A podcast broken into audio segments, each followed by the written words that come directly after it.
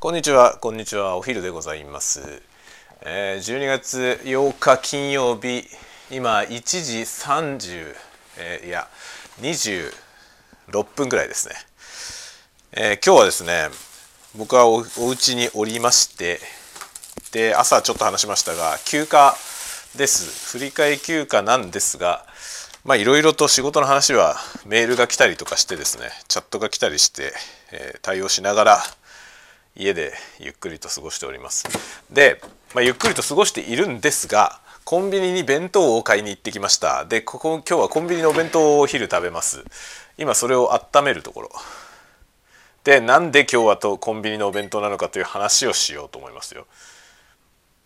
えっ、とこれねコンビニの電子レンジは強力なので1分なんですけど自宅のやつだとえ3分かかります。というわけで今日はコンビニのお弁当を買ってきてでまあ今温めないで買ってきて家帰ってきて温めているとというところなんですがなんでコンビニのお弁当を買うのかいつも在宅で家にいる時にやっつけのスパゲティを食べております。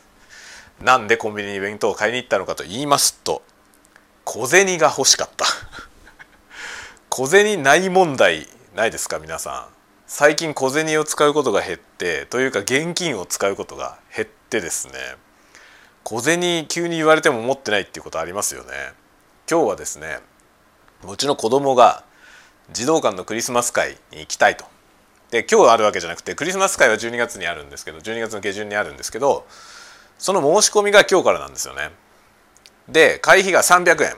申し込みの時に会費持ってきてくださいね。となってるんですよ。300円持っていくと。言われたんですよ。ないんだよ300円が。で300円がねえぞっていう事態になってですね。この300円を何とかして作らなきゃいけない。でまあ手元にあの500円玉あったんですよね。で500円玉1個あったんですけど500円玉は要はね児童館でねその子供がお金持ってってっていう時にやっぱりお釣りがないように持っていきたいということでちょっと500円持ってって200円くれっていうわけにもいかないなと。思ってですね。じゃあ崩さなきゃということでね。じゃあ崩さなきゃってことで、まあ、今考えてですねちょっと取りに行ってきましたね。そのコンビニエンスストアまで行ってでお弁当を買ってちょうどね500円ちょっとのお弁当を1,000円札で買って、まあ、400何がしのお釣りを得ました。これもねちょっと難しいところで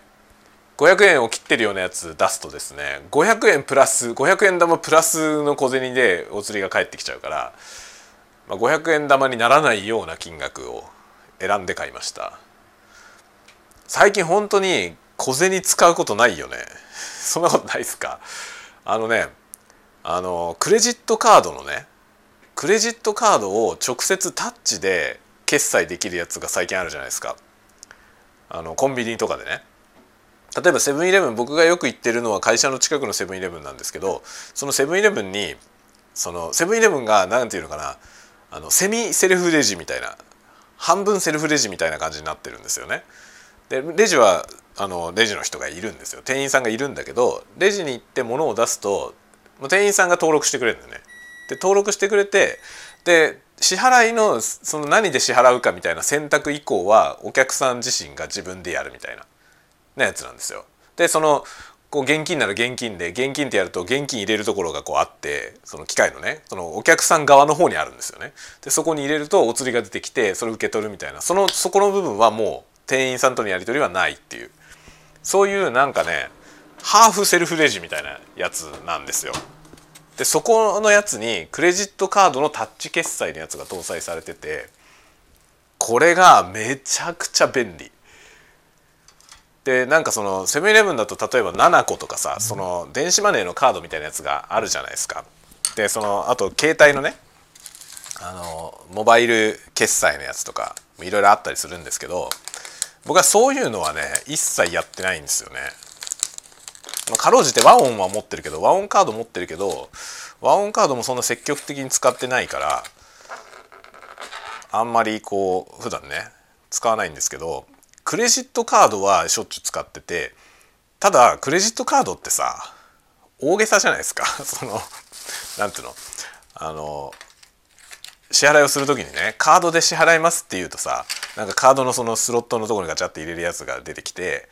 でなんかその、まあ、金額にもよるけどサイン書く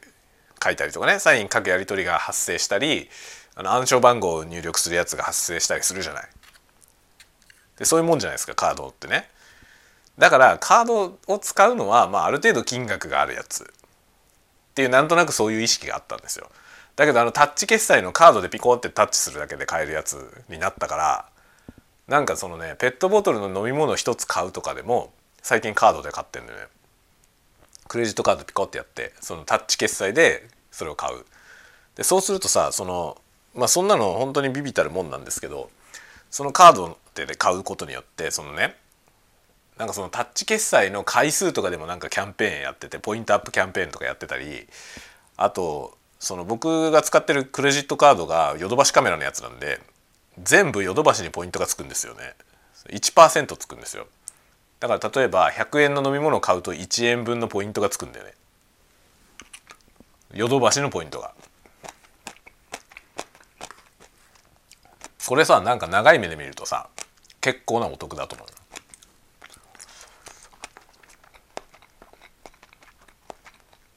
でキャッシュフロー的な発想で言ってもクレジットカードっていうのはさ後払いじゃない。その決済した瞬間にお金がこう出ていくわけじゃなくてそのお金が引き落とされるのは、まあ、来月とかになってるでしょ。キャキャッシュフロー的に考えるとカードで支払った方がいいんだよね。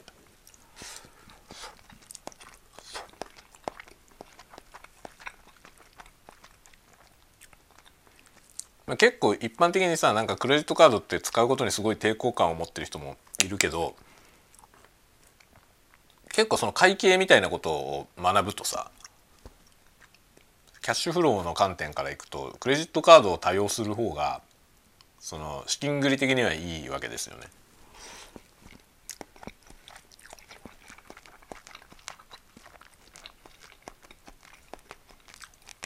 でもね僕なんかまだ初心者っていうかさ。まあクレジットカードがかなり使ってるけどまだまだ甘くて。そのね本当のエキスパートカードのエキスパートの人はね、まあ、僕の知り合いでいるんですけどすごいのよ。あのね基本の支払い方法をリボルビング払いにしてんのね。でリボルビング払いっていうのはさリボルビング払いするとなんかその特典がいっぱいつくんですよ。まあリボルビングしてほしいからカード会社的にはね。でリボルビングっていうのは金利がめちゃくちゃ高いんですよねだからリボルビング払いまあリボルビング払いって分割払いの一種でさそのまあ知らない人のために説明するとあの支払いの額の方が固定されてんだよね。で普通はさ分割払いっていうのはさ何回で払いますかって言ってその使った金額を分割するじゃないですか。例えば2回払いだったら半分よりちょっと多いぐらい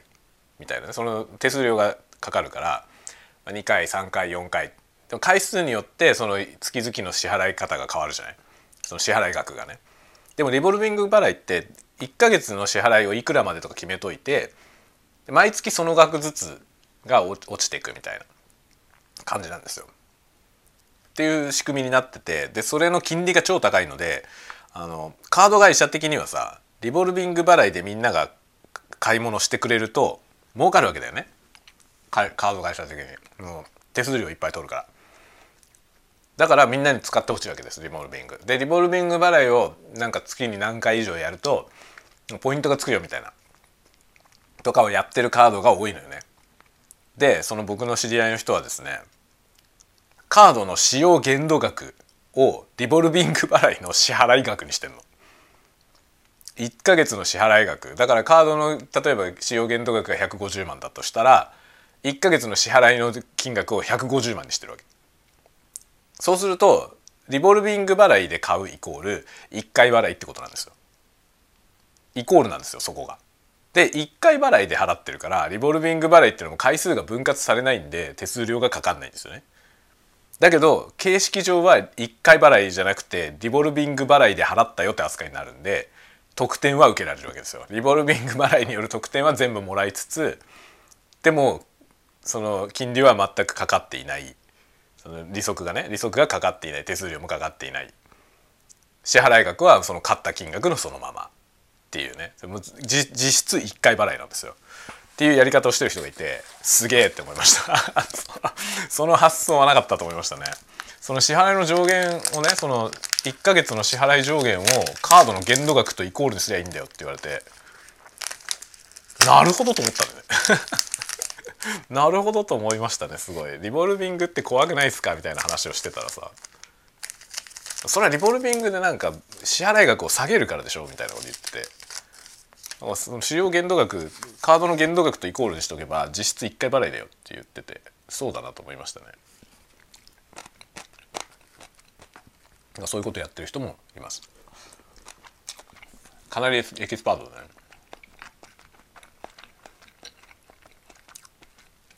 でも本当に思うのはなんかねカードクレジットカードはなんかあの何でもかんでも一つのカードで全部いっぱい払っていくとポイントがいっぱい溜まって嬉しいよっていう感じですね。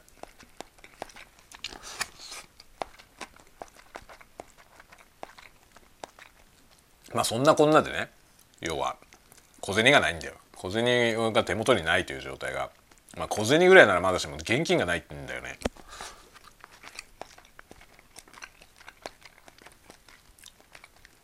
最近本当に現金を持ってなくても全然困らないもんね。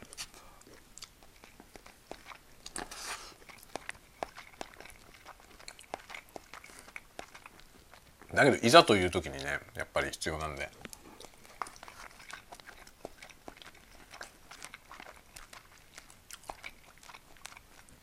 そこは考えどこなんですよね。果たして現金はいくら持っておけばいいのか。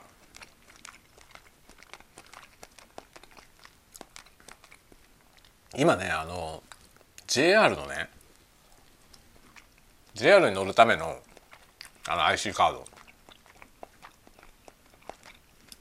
まあ、スイカスイカの各地方のバリエーションのやつね。あの北海道は Kitaca っていうんですけどその Kitaca ってスイカの派生のやつですね。それ使ってるんですけどあれがさオートチャージできないんだよね。オートチャージができないからめんどくさいんですよ。いちいち現金でそのチャージしなきゃいけなくて。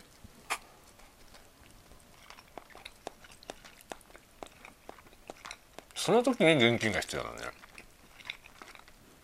だから月々ほんとね1万円くらいは現金を持ってないとそれを補金できないんだよね。そこはめんどくさいで地下鉄のさ札幌に地下鉄もあって札幌の地下鉄の方はまた別のカードなんですけどその地下鉄のカードはねその応答チャージができるんですよね。だから気にせずに使ってで残高が1,000円切ると1,000円ずつ課金されていくようになってるのね。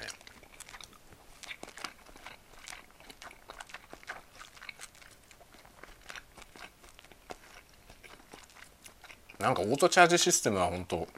スイカもやってほしいな。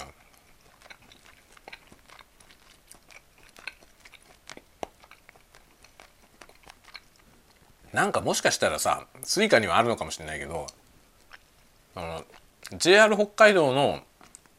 自販機じゃないやなんだっけあの改札機？改札機でできないのかもね。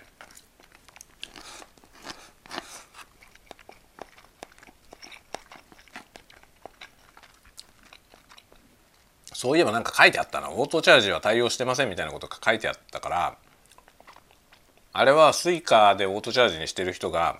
その札幌駅の改札を通ってもチャージされないよっていう意味だと思うね。多分そうなんだろうな。札幌駅なんて北海道で一番でかいんだからさ。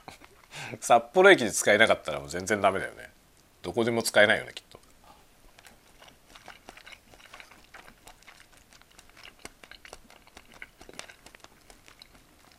まあ JR のほんとその北かのオートチャージだけがめんどくさいんだよな。オートチャージにしてくれたら本当にありがたいんだけど。時々金を入れなきゃいけないからね。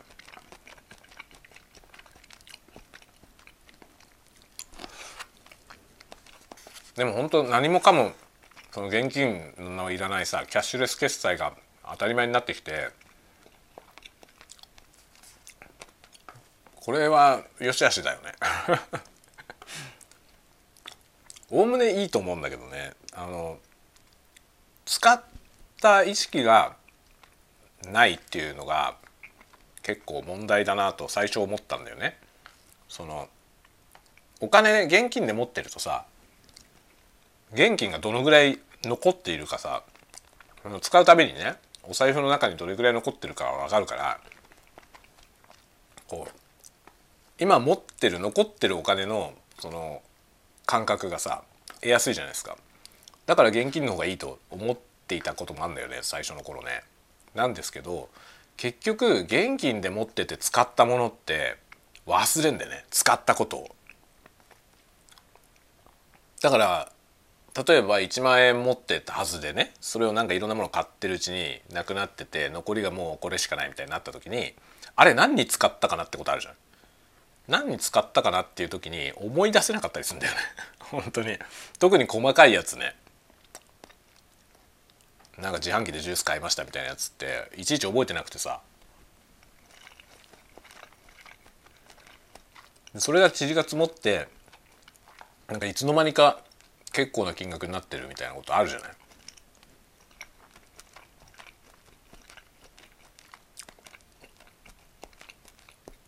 まあ、カードももちろんねカードで払っててなおさらなんかその使ってる感覚が得にくいから知らないうちに使っちゃうことはあるんだけどカードって請求が来た時に全部わかるじゃない？だから何月何日にどこでいくら使ったっていうのが全部リストで出てくるじゃないですか。だからセブンイレブンで170円とかの僕がそのペットボトルのコーヒー買ったりしてるやつがさリストに載ってくるわけですよねそうするとその170円使ったことが多分金現金で金払ってたら覚えてないんだけど何月何日にペットボトル買ったなんて覚えてないじゃないそれがさそうやって歴然と出てくるとさ例えば1ヶ月に何本ぐらいそのペットボトル買ってんのかとかいうことが分かりやすいんですよねカードの方が。だからちょっと控えようかなとかさそういう発想になったりするし。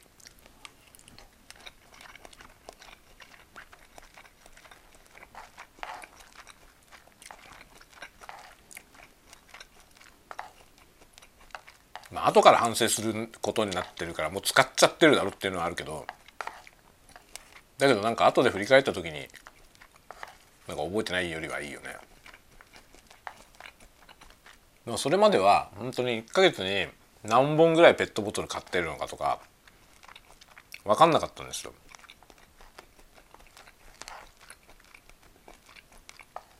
もちろんそれは僕がズボラだからだけどねあのそんなカード払いじゃなくても現金払いでやってても毎日家計簿つけてる人とかはさどこで何をいくら使ったとかちゃんとメモってる人もいるじゃんそういう人は別にね対してカードにしたところで変わんないと思うけど僕みたいな何一つメモってなかった人にとってはカードでこう歴然と何月何日にいくら使ったっていうのが全部出てくると割と便利ですね。コンビニでいくら使ったとかがさ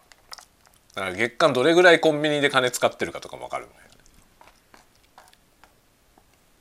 まあ僕はほとんどコンビニは食べ物しか買わない食べ物飲み物しか買わないから大体それその辺ですけどねコンビニで使ってるものはね。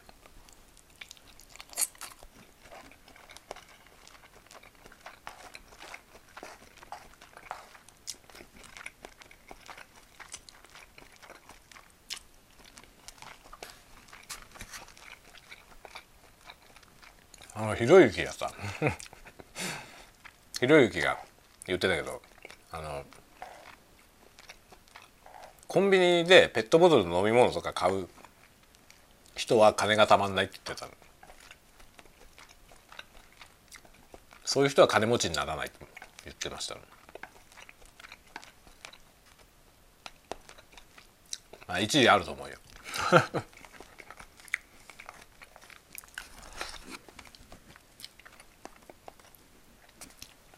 意外とものすごく金稼いでる人ってさコンビニで飲み物とか買わないよね。それは割となんかねうん。それは割となんか真理だと思う。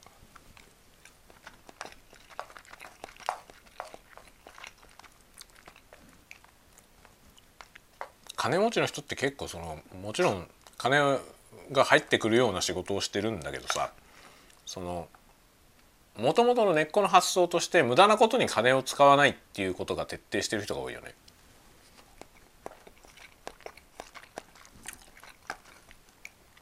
ケケチなわけじゃないのよねそれでいて。ケチなんじゃなくて無駄なことには金を使わないから本当にそのそんなペットボトルなんて買う必要あるっていう発想で買わないっていう人は多いよねなんか確かにそうだなと思ったんでね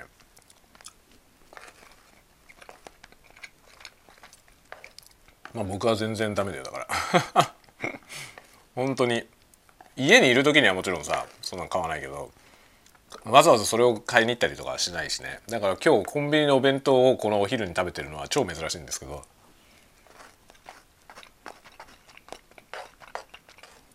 でも僕はそれが全然徹底してないよね。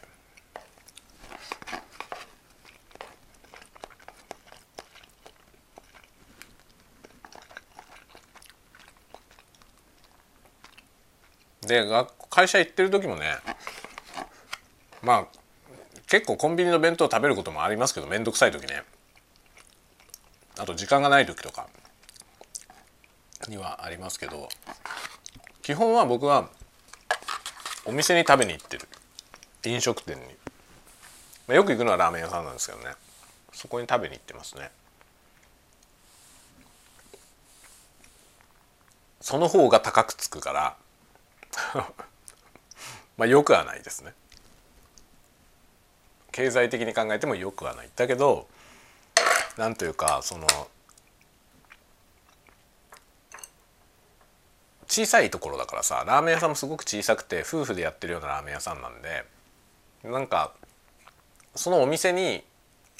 こうお金を落としたいなっていうのはありますね。なんか金額的にはコンビニの弁当より高いんだけどなんかコンビニの弁当を買っても別になんかあんまりね誰かが潤ってるわけじゃないというかさ。なんかあの巨大な物流システムの中の何かに対してこうそれにお金を払ってる感じでなんかそれが直接誰かを支えてない感じがすんだよね。感覚的なもんですけどねもちろん。感覚的なものなんだけどなんかそういう気がするんだよね。例えばさそのコンビニでねコンビニのまあコンビニにもいろいろあるから本当に地方のすごく小さいところとかだったら分かんないけどその街の中にある大手のさ大手のコンビニだったりすると例えばコンビニのお弁当がねその日のお弁当が全部完売するかあのあるいはすごい売れ残るかでそこで働いてる人の給料には影響がないじゃない。例えば今月は弁当があんまり売れなかったからお給料が減額ですってことはまあないじゃん。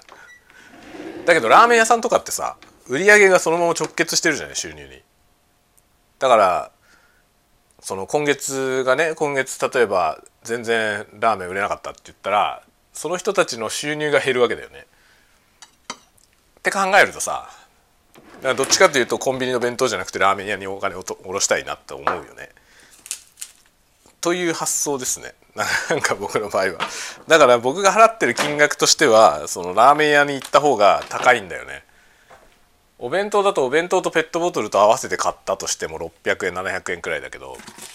ラーメン屋さんに行くと、まあ、1回で1,000円くらいだからね数百円高いちゃ高いけどまあそれによってねそのお店を支えていると お店を支えていてあの人たちがちゃんとラーメン屋を続けられる状態でいてくれるといいなっていうのはありますね。いや本当さなんかそうなんだけどその最近クリエイターズエコノミーの話でも思うんだけどその今本当にさなんかこう間にいろんなものが入らないまま直接こうお金がねやり取りされるじゃない。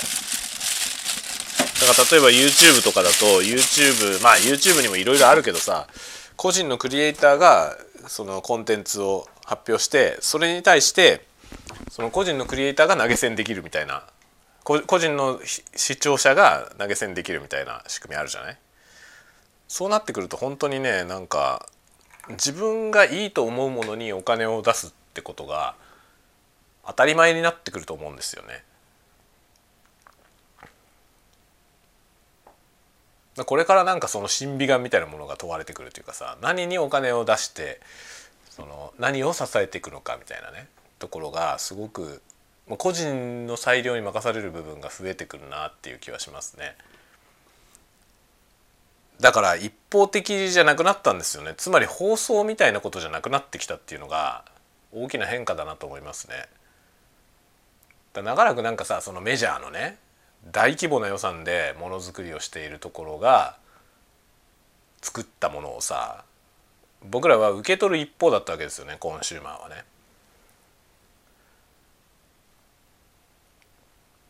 でもなんかそれが今変わってきててさその自分でそのコンテンツを選んで、まあ、能動的に探しに行って見たいものを見つけてでそれに対して直接お金を払うみたいなねそういう仕掛けになってきましたよね。まあ、教材とかももう本当そうだよね。だから YouTube で見つけた人のポッドキャスト聞いてそのポッドキャストに課金したりとかしてますね。多分これからそういうふうになってくんだろうね。その大手の出版社が出してる教科書みたいなものを買って勉強するんじゃなくてその個人の先生がね世界にいろんな先生がいますからそういう先生たちがコンテンツを作ってでその中の自分に合うやつね自分に合うやつを選んでその合うやつに直接お金を払うみたいな。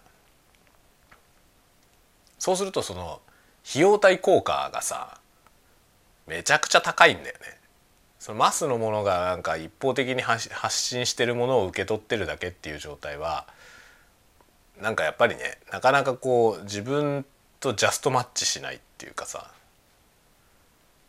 そういう要素はあるなと思いますね。今いい時代になってるよね本当にいい時代だなと思いますなんか新しいこと勉強しようと思った時にもう超やりやすいよねその道の専門家みたいな人の話がさゴロゴロ転がってんですよ YouTube に。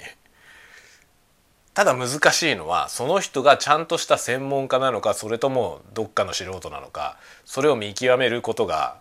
消費者の側に求められてるってことですね。これは難しいねちょっと。だから本当にね正しい正しくはどうなのかっていうことを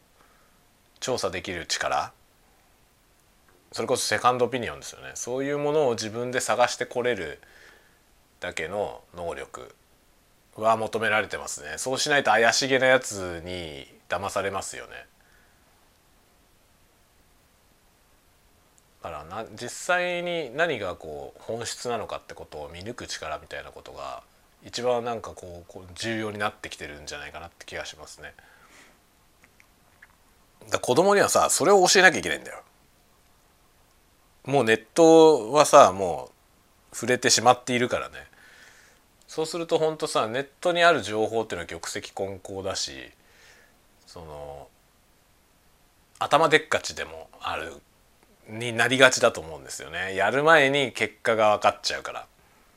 でそれはねこの間うちからもねあの中学校に話行ってる時にいつも言ってることなんですけど何かをやろうと思った時にググんなよっていう話をしてますね。失敗していいから失敗しないようにググってなんか確かな方法を探す人いるけどそれやめた方がいいよって話をしましたね。ほんとなんかね経験則から得られるものが全然なくなってしまうんだよね。効率はいいけど効率はいいけどなんか効率を求めてると見失うものってすごい多くてさだからなんかそういうところはね非常に難しいと思いますね。でもおおむねそれも含めて総合的に見ていい時代だと思う。とても。選択肢が多いからね。選択肢が多いし。でそんなにお金をかけずにいろんなことを学ぶことができますね。YouTube のおかげで。だから有用なものやってる人のところにはどんどん貢献していきたいですね。なんかサポートしたりとかね。したいですね。今日ねそうそう。今日たまたまね。今日たまたまあのあれですねソフトウェアの説明みたいなソフトウェアの使い方の説明みたいな動画を見てたのよ外国の人のやつそしたらその人が途中でねその自分の YouTube のアナリティクスのやつ画面を見せててそのノンサブスクライブドのね要はそのチャンネル登録してない人の視聴者が75%ぐらいいたの。でその画面を見せながらこれどういうことなんだみたいなこと言っててどういうことなんだっつってみんなみんな見てるけど登録してくんねえのかっつって言っててね。でそのこのビデオがいいと思う人は今今すぐサブスクライブボタンを押せって 言っててさそれも爆笑しながら押しました。爆笑しながら押しましたね。僕その人の動画見るの3回目ぐらいだったんだよ今日。でも別にその人の動画で探したんじゃなくて検索したら出てくるんでね。知りたい情報で検索してたら出てくるから見ててなんかここここ数日で3回目くらいなんですよその人のコンテンツに遭遇するのがね。そしたらちょうど今日見てるやつでねこんなに見られているのになんでサブスクライバーじゃない人が4分の3も占めてるじゃねえかみたいなこと言っててさ。笑ったわ本当に。これここまで見てきてこのビデオがいいと思ったんだったら今すぐそのサブスクライブボタンを押せって 言ってんのよ。それがもうおかしくてさ。そう言いたくなるよねって思って。いや誰も見てないからサブスクライバーが増えないんだったらまだいいけどさしょうがないけどさ。だけど見られているのにそのノンスクライブのノンサブスクライブのままで見られていてだ再生数は回ってるけどサブスクライバー増えないみたいな状態は寂しいよね確かにね。見てんだったら押してよっつって。確かに僕はその人の作品が3つ目ぐらいだったからさ もう3つも見てんのに確かにサブスクライブしてなかったわと思って押しました。なんか YouTube はねだからそういうところが YouTube っていうのは面白いよね。本当にクリエイターとの直のやり取りだからさ。まあ一部そうじゃないチャンネルもあるんですけどね。法人がやってるチャンネルも結構あるから、まあ、何とも言えないけどでもまあ基本はそのクリエイターと直接やり取りができるものが多いんでその作ってる人に対してこう支援の気持ちでね、まあ、ドネートしたりとかができるっていうのはいいなと思いますねとても。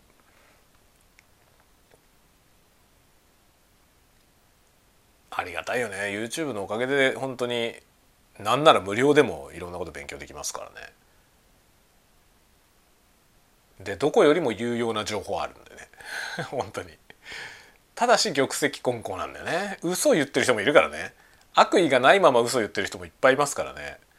それは本当にね見る側にもいろいろ要求されますね。この間もそうだけどサンプリング周波数分かってないでオーディオ機器の説明してる人がいたから謎の説明になっててええー、と思ったけどコメント欄とか見ててもそれそれが間違ってることに気づいてる人は全然いなくてなんかそういうふうに分かんない人同士の間でああいうふうに閉じちゃうとなんかまずいとこに起こっていくなっていうのは思いましたね。特にその見てる人ねそのチャンネルしか知らないと正しい知識を得られないしなんなら間違って覚えちゃうってこともあるんでなんか YouTube で何かを学ぼうと思った時にやっぱセカンドオピニオンは大事だよね本当に。同じようなことを解説してる別の人の動画も絶対見た方がいいしで見て調べたことっていうかその動画から得られたものを別に自分でも調べてみるってことも必要だと思いますね。何が正しいのか分かんなくなっちゃうからね。手軽なんだけど安易に使うと危ないっていう。まあ大体そうだよね何でも。文明の利器は大体そうですね。YouTube も文明の利器だけど。まあ誰でも上げられるからねあれ。本当に。まあわざとではないにしろ間違ったことを言っちゃってる人は結構いますね。それは本当に気をつけてみた方がいいですね。というのはね本当に子供にも教えてってるところです。ちょうど今教えてってるとこですね。なんか調べて YouTube でこういうの見つけたとか言ってからそれは違うよって話したりとかね。ら YouTube に出てたから正しいわけじゃないってことはまずは知ってもらわなきゃいけないなって思ってますね。さてさて。ではではでは。あそう今日はねあの宅配がいろいろ届くよっつっていろんなもの届いたんですけど一つねあの交換商品の交換みたいなやつがあってで、まあ、壊れてるやつうちで壊れてるやつを持ってってもらってで新品が届くみたいなやつがあったんですよ。で案内にはさその配達のドライバーさんが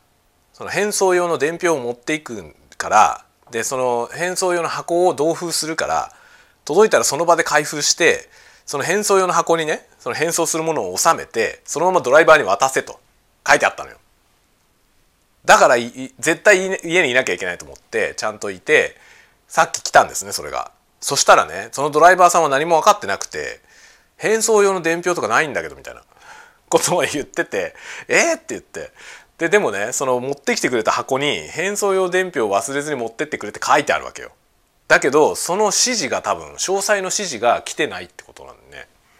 で今日来たのはねなんか下請けだって言ってました自分は。自分はとこは下請けだから分かんないんだけどって言っててでも佐川急便なんだよね。佐川急便なんだけど佐川急便の多分ネットワークがあってその佐川直轄でやってるわけじゃないってことなんだなと思って。で途中でなんか伝言ゲームがおかしくなって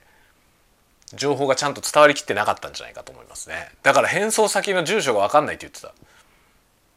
で僕はなんかそのこれをも送ってきたその発送を元に戻せばいいいいんだと思うけどねっていう話をしてでその届いた時のさその伝票の宛名を持ってってもらったのよ。その伝票の宛名を持ってってもらってでそのねなんか必要なものは収めてあの箱に収めてねでお渡ししてっていう感じで持ってってもらいました。だからね結構こういうこともあるよね。だから宅配の業者もほんといろいろでさもう下請けがねいろんな下請けを使って動いてるって感じなんでいろいろなんですよ本当に。だから佐川急便って言ってるからといって佐川急便のロゴが入ったあのトラックで来るとは限らないし佐川のジャンパーを着たお兄ちゃんが来ることも限らないのよ。そうじゃない運送業者が佐川の仕事を受託してやってたりする。まあそれはいいんだけどさ別に。それは別にいいんだけどそこの間で伝言が途切れるのはやめてほしいと思いますね。だからそういうなんか伝言ゲームのあるやつその回収して持ち帰らなきゃいけないものがあるみたいなそういう特殊なやつはさ佐川の直接の佐川のスタッフでやってほしいよね。そうしないとだってこういうことがあるじゃん。で今日の人はさなんか良心的だったから分からないけど持って帰るって言って持ってってくれたからいいけどさ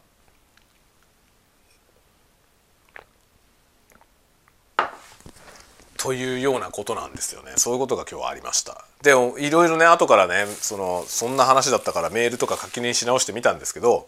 やっぱりねドライバーがその返送用のね伝票を持ってくからって書いてあった。明記されてましたそういうふうに。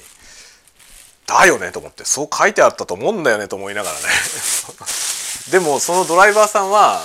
忘れてきたとかではなくて全然そんな話聞いてないって言ってた。